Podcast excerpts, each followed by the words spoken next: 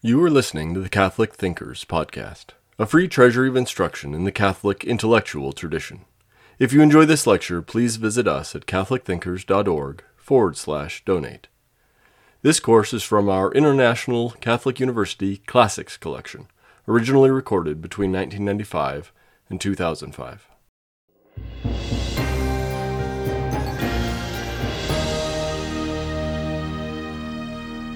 Hi everyone, I'm Dr. Marcellino D'Ambrosio, and today in the course on the norms of Catholic doctrine, the, the third lecture, we're going to talk about Scripture, we're going to talk about the Word of God, and how revelation relates to the Word of God. When we talk about the Word of God, we're really talking about Christ. And in the last lecture, we spoke about the, rea- the reality that God gradually revealed himself, and then in Christ gave the fullness of revelation. And I want to just share a few words with you from Scripture and from Catholic teaching that just illustrate this. First is Hebrews chapter 1, verses 1 and 2. In many and various ways, God spoke of old to our fathers by the prophets. But in these last days, He has spoken to us by a Son. So in the past, there were fragmentary ways, there were varied ways. Now there is fullness. That's the idea of, of this teaching here. Here's something from John 1 18. No one has ever seen God, but the only Son, who is in the bosom of the Father, he has made him known.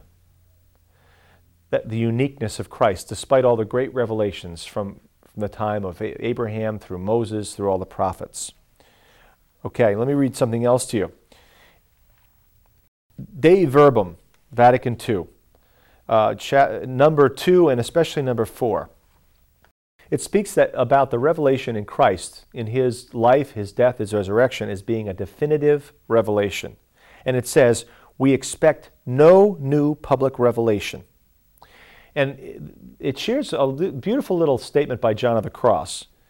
And here's what John of the Cross said, the 16th century Spanish mystic.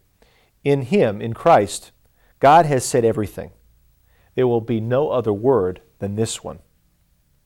Okay? So, Christ is the Word of God. That is what we, he is called in John chapter 1. The Word was made flesh and dwelt among us. The perfect communication, the mind of the Father, became visible to us. And all Jesus' words, all that he did, is the perfect revelation of God, particularly his death and his glorious resurrection. Okay? Now, this relates to something having to do with the fact that Scripture is commonly divided into two testaments the Old Testament and the New Testament, the Hebrew scriptures leading up to Christ, and then the Christian scriptures that come after Christ's life, death, and resurrection. These two are, uni- are unified how? Well, it's the same story that's being told from beginning to end, but it's the same object that every single line in Scripture is pointing to, and that is the Word of God, who is finally made flesh in Jesus Christ. So there's a single content. All of the Bible is about the Son, about the Word. That's what it's all about, from Genesis all the way to Revelation. So the Son is the living and the incarnate Word. Actually, some Latin authors in the Middle Ages called him the abbreviated Word, the verbum abbreviatum. Why? Because it all comes together in Him, in the person of Jesus Christ. So that's, I think, the important thing to know. You know, when you think about it in the New Testament, the, the Word of God primarily refers to Christ. Secondarily, it refers to the, to the verbal message about Christ, the verbal message of God, what He's saying to us.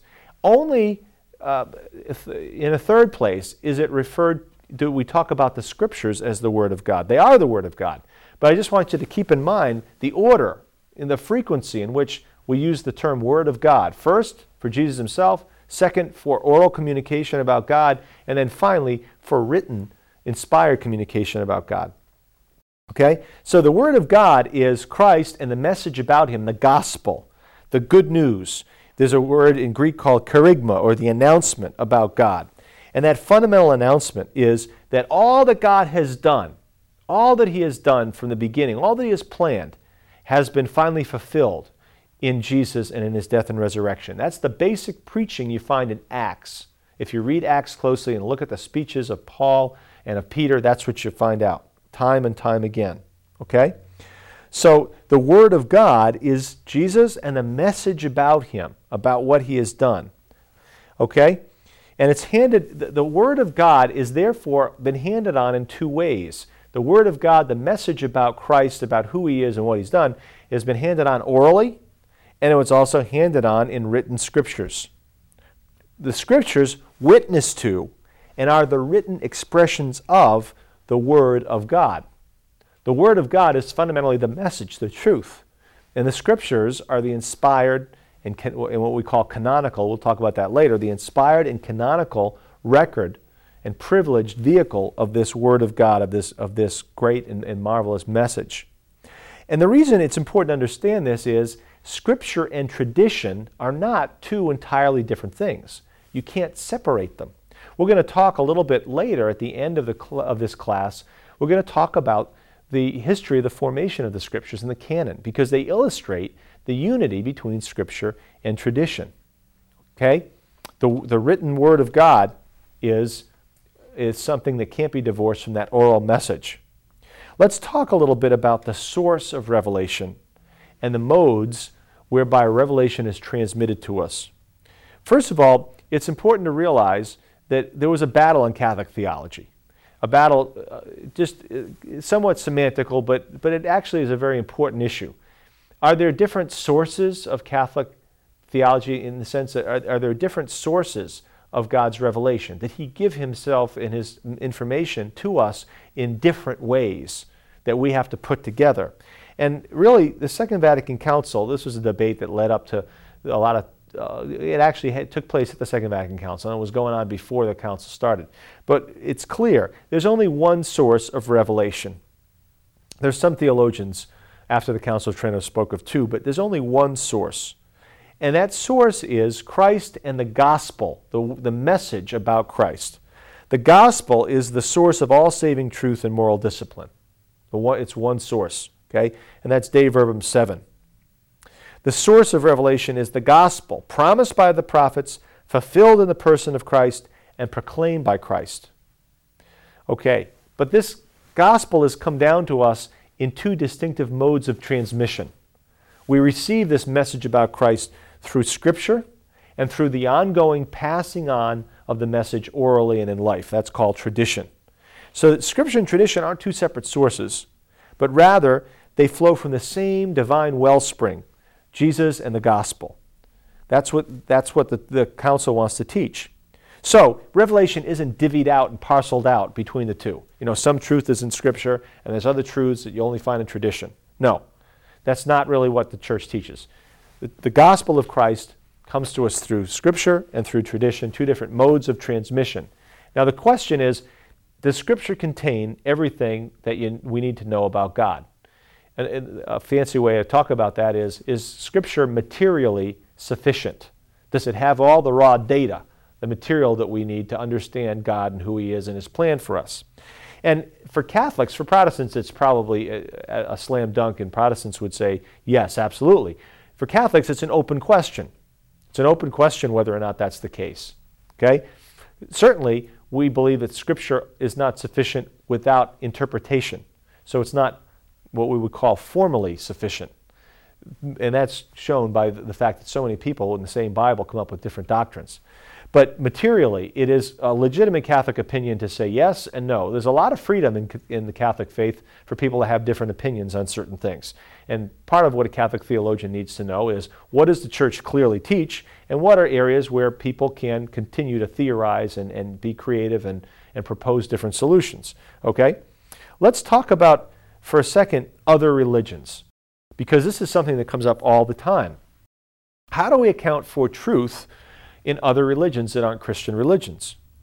Okay? If you look at Islam, there's a lot of truth in Islam that we would agree with as Christians, as Catholics. And if you look at Mormonism, you'd find some truth there that we would agree with. You would find even some truth in Buddhism, in Hinduism, in certainly in Judaism. In many religions of the world, there's truth that we would agree with. And the question is, where does it come from? How do we explain the fact that it's there? There are different explanations, different possibilities. Number one, the truth in other religions outside of, of Judeo Christian revelation got there because the truth is natural truth, truth that human beings can arrive at through reason, that God exists, that we need to treat each other with justice. The Ten Commandments are all about justice to God and justice to other people. Okay? So, it, natural knowledge, that's the reason why we find truth in other religions. That's one, ex- one very possible reality. I, I think that's certainly true. But is anything more than that true? Okay? Well, I think so. For example, there are many religions that borrow ideas from other religions. Early on, the early Christian apologists like St. Clement of Alexandria and a few others, they claim that the Greek philosophers plagiarized from Moses. They didn't give him credit for it, but their ideas about God and about morality came from stealing uh, the ideas of Moses and the Jewish scriptures. And I think that's that it's probably debatable. It's possible. But what's a lot more probable is that in Islam, that the Islam ideas of Muhammad may not have all come from revelation. They, they may, most probably it would seem, came from his contact with many Jews and Christians throughout the Near East as he worked as a caravan leader. And so, you know, that's one way to explain truth in Islam that, that we see in Christianity and Judaism, that it came through influence of those religions on a religious leader. But then there's a possibility that we have to at least raise is it possible that there's fragmentary revelation to people in other religious traditions? Fragmentary revelation from God, supernatural knowledge that God gives people that finds its way into other religions. Now, if you look at the Old Testament, there would seem to be some argument that this, or some evidence that this is very much possible, because you have a pagan prophet, Balaam, in Numbers 22, verse 5 and he's hired to curse the Israelites, but God uses him. God re- reveals to him the pros- that, that the Israelites are going to be blessed and favored by God. And Balaam sees a star, a star that's going to rise from Judah, which is interpreted clearly as Christ and has a lot to do with the star that the wise men saw. Okay? So Balaam is a pagan prophet that God gives a revelation to. Now, it's very possible that God has given revelations to religious leaders throughout the world who are not in the Judeo Christian tradition. But if you read the scriptures and read the tradition, it can't, these other religions can't be put on a par with the revelation given to Israel. Because Psalm 147 says this God declares his word to Jacob, his statutes and ordinances to Israel. He has not dealt thus with any other nation. They do not know his ordinances. So the, Judeo Christian revelation is a unique story, and it's public revelation for all mankind. If there's any revelation outside that historical tradition, then it's fragmentary revelation. It's nothing different or new beyond certainly what, what's been revealed in the Judeo Christian story. And everything, all truth, is fulfilled and perfected in Christ. Christ fulfills any truth that's present anywhere in the world that comes either from natural knowledge or from fragmentary revelation, personal revelation, anything. So all of the Judeo-Christian special story that where God's hand was on Israel, revealing himself to them gradually, that's fulfilled in Christ. But anything out there that's valid in any religious traditions, any philosophies, Christ brings it to completion. He purifies it and brings it to completion. So there's no question of putting Christ on a par with any other religious leader in the world, or putting Christian truth on a par with, on an equal footing with any other religion in the world. For, for Christians, yes, we can recognize truth out there, but the fullness of truth is in, is in Christ. And now let's talk about Scripture, because Scripture, sacred Scripture, is the written transmission, the inspired, privileged written transmission of divine revelation, that revelation that comes to us in Christ. And I want to talk a little bit about the name for the Scriptures. That is the word that is used in the New Testament most. Grammata, scriptures, writings. That's all scripture, scriptures mean. It's in the plural. It means writings. You have to use the adjective sacred if you really want to distinguish writings that are divine from any other writings out there.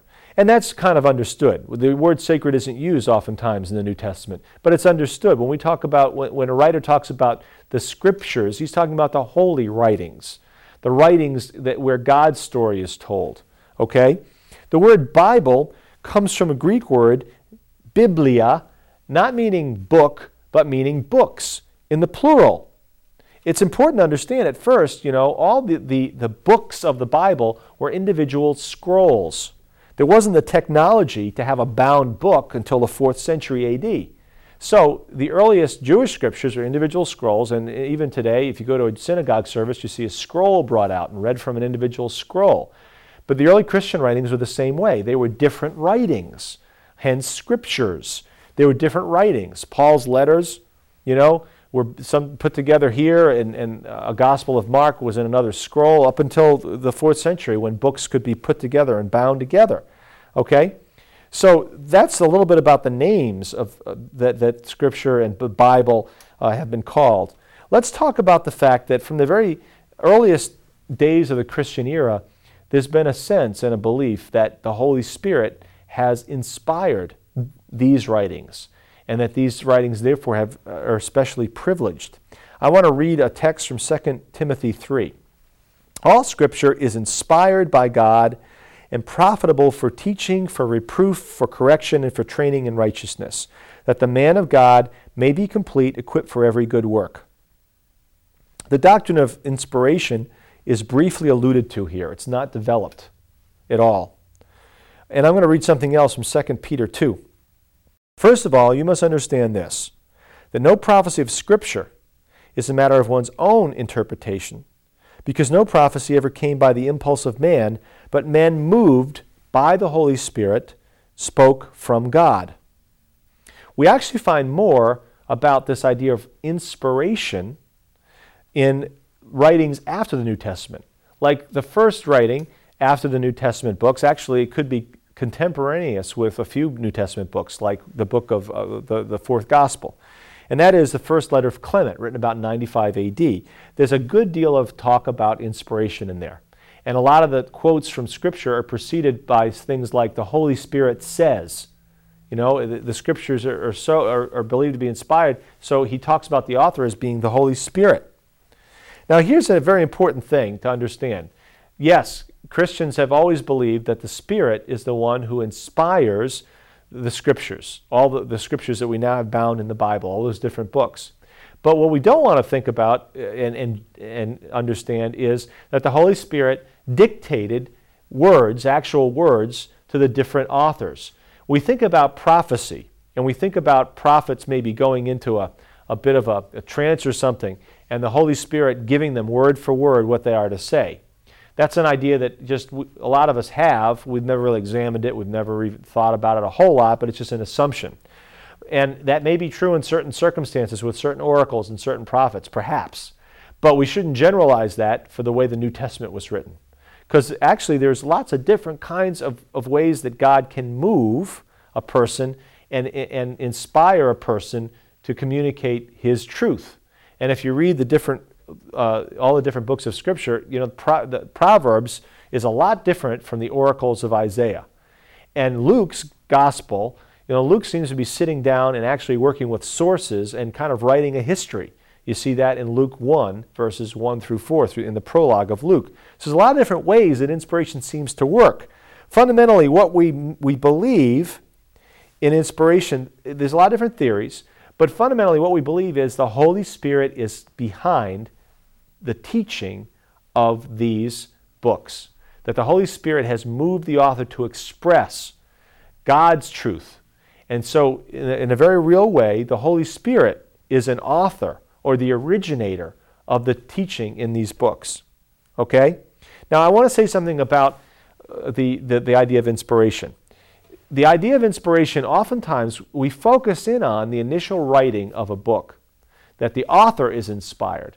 But I just want to point out that the fathers of the church and the church's liturgy treats the words of Scripture today as if they are inspired. Not just the author was inspired 2,000 years ago to speak these words or write these words, but today the Holy Spirit breathes life into these words and breathes life to us through these words. So the, the scriptures are seen in the Catholic tradition as a temple of the Holy Spirit. The words are almost like, the body, uh, like a body of Christ, you know, and they're alive with the Spirit. That's very important because it's not just the scriptures being inspired doesn't it does not mean that they're just a source of information about God, about the, the history of salvation, or about you know, the, the, the, the abstract doctrines of who Christ is. You know, they're not just a catechism lesson. They're a living encounter with the Holy Spirit. When we read Scripture prayerfully, that's what's happening. So this, the Scriptures are God breathed. That's kind of what inspiration means, literally, is inbreathed by God. And the Spirit is understood. One of the words, the word Holy Spirit in Greek and in Latin, mean wind, breath, and spirit. They all are the same meaning. So when we talk about inspiration, we're talking about the Scriptures being full of the Spirit. When the author wrote it, he was full of the Spirit, leading him to, to communicate God's truth. But right now, these words are full of the Spirit, communicating to anyone God's truth, His power, His holiness, anyone who comes to them in faith. Okay, so that's a little bit about, about inspiration. Let's talk about for a second more authorship. Is the Bible the work of men or the work of God? People many times uh, go to a, a, a secular college or sometimes a Catholic college and find a course in which the scriptures seem like just any other human book. They're discussed as human literature, taught as human literature. Sometimes the instructor has no faith in them at all uh, and doesn't teach anything dogmatic or anything spiritual about them. They're just literature. And that's shocking to many people. But the fact is, the, the scriptures authors are truly authors. The human writers are authors in the modern sense. But in the, the ancient sense, God is the author. The word author in Latin Auctor means originator. It means uh, the, the person who initiates this. It doesn't necessarily mean someone sitting down and writing. And a lot of times in the ancient world, uh, like in the case of Paul's letters, it's very customary for a, a, very important person to dictate certain ideas, not just even word for word, but to dictate basic ideas and have someone else fill in the blanks and write, write, actual, write the ideas out in a letter form. Okay, we don't know exactly how Paul proceeded, but we do know he didn't write most of the letters himself because at the end of some of his letters he says, Here I am writing in my own hand, Paul. So we know that he at least had a secretary. But it's very common in the ancient world not just to have a secretary, but to have someone who actually takes your ideas and puts them into a coherent letter. But you're still the author, the originator. It's your truth, and the words and the expression and the style is your assistance. Okay? Well, that's really the way in which the authorship of the, whole, of the Bible works. The, the writers, the human writers, are true authors in the modern sense. They're not stenographers. And you can see this when you look over the, the, the, Bible, you see different genres, different ways of expression, different vocabularies. You can study the Bible as human words, as human literary works. Of course, that's only half of the story. They are the words of God in the words of men. That's a faith commitment that we, that we make as Christians. And, and the way to hold it all together, if you don't understand that these are words of men, then you're going to have a hard time interpreting them right. If you don't understand that they're words of God, then you'll have no spiritual life. You know, you, you fundamentally become secular in your approach to Scripture. So the church is committed to balance in the truth. Jesus is God and man. The Scriptures are human and divine. The Word of God in the words of men and women, in some cases. And so, what we need to do is we need to understand the human context. That's the whole idea of the historical conditionedness of Scripture. We have to understand the unique human context, human style, different literary genres of Scripture. But we never lose sight of the fact that God is, the Holy Spirit is, is expressing truth about Christ that, that is normative for us today through these people, these different people who are truly writers uh, and, and have, they're not just, you know, dictograph machines. Now let's talk about inerrancy for a minute. This is one of the most controversial issues that, that was debated on the floor of the Second Vatican Council. It's a controversial issue that rent the Protestant world back in the early 20th century between fundamentalists and modernists. The question of, of the fact is Scripture without error? If God is behind Scripture, if He's the author of Scripture, how can it contain any error at all? Scientific error, uh, historical error, etc., etc. So fundamentalists holding out for God's truth, you know, would not admit any discrepancy whatsoever in the scriptures, any scientific or historical inaccuracy. On the other hand, you had people saying, no, these are human words and, and they're, you know, they're human limitations of authors. And so, you know, so there's tremendous uh, debate in the, in the church. And I just want to share with you what the, the Catholic Church teaches on this.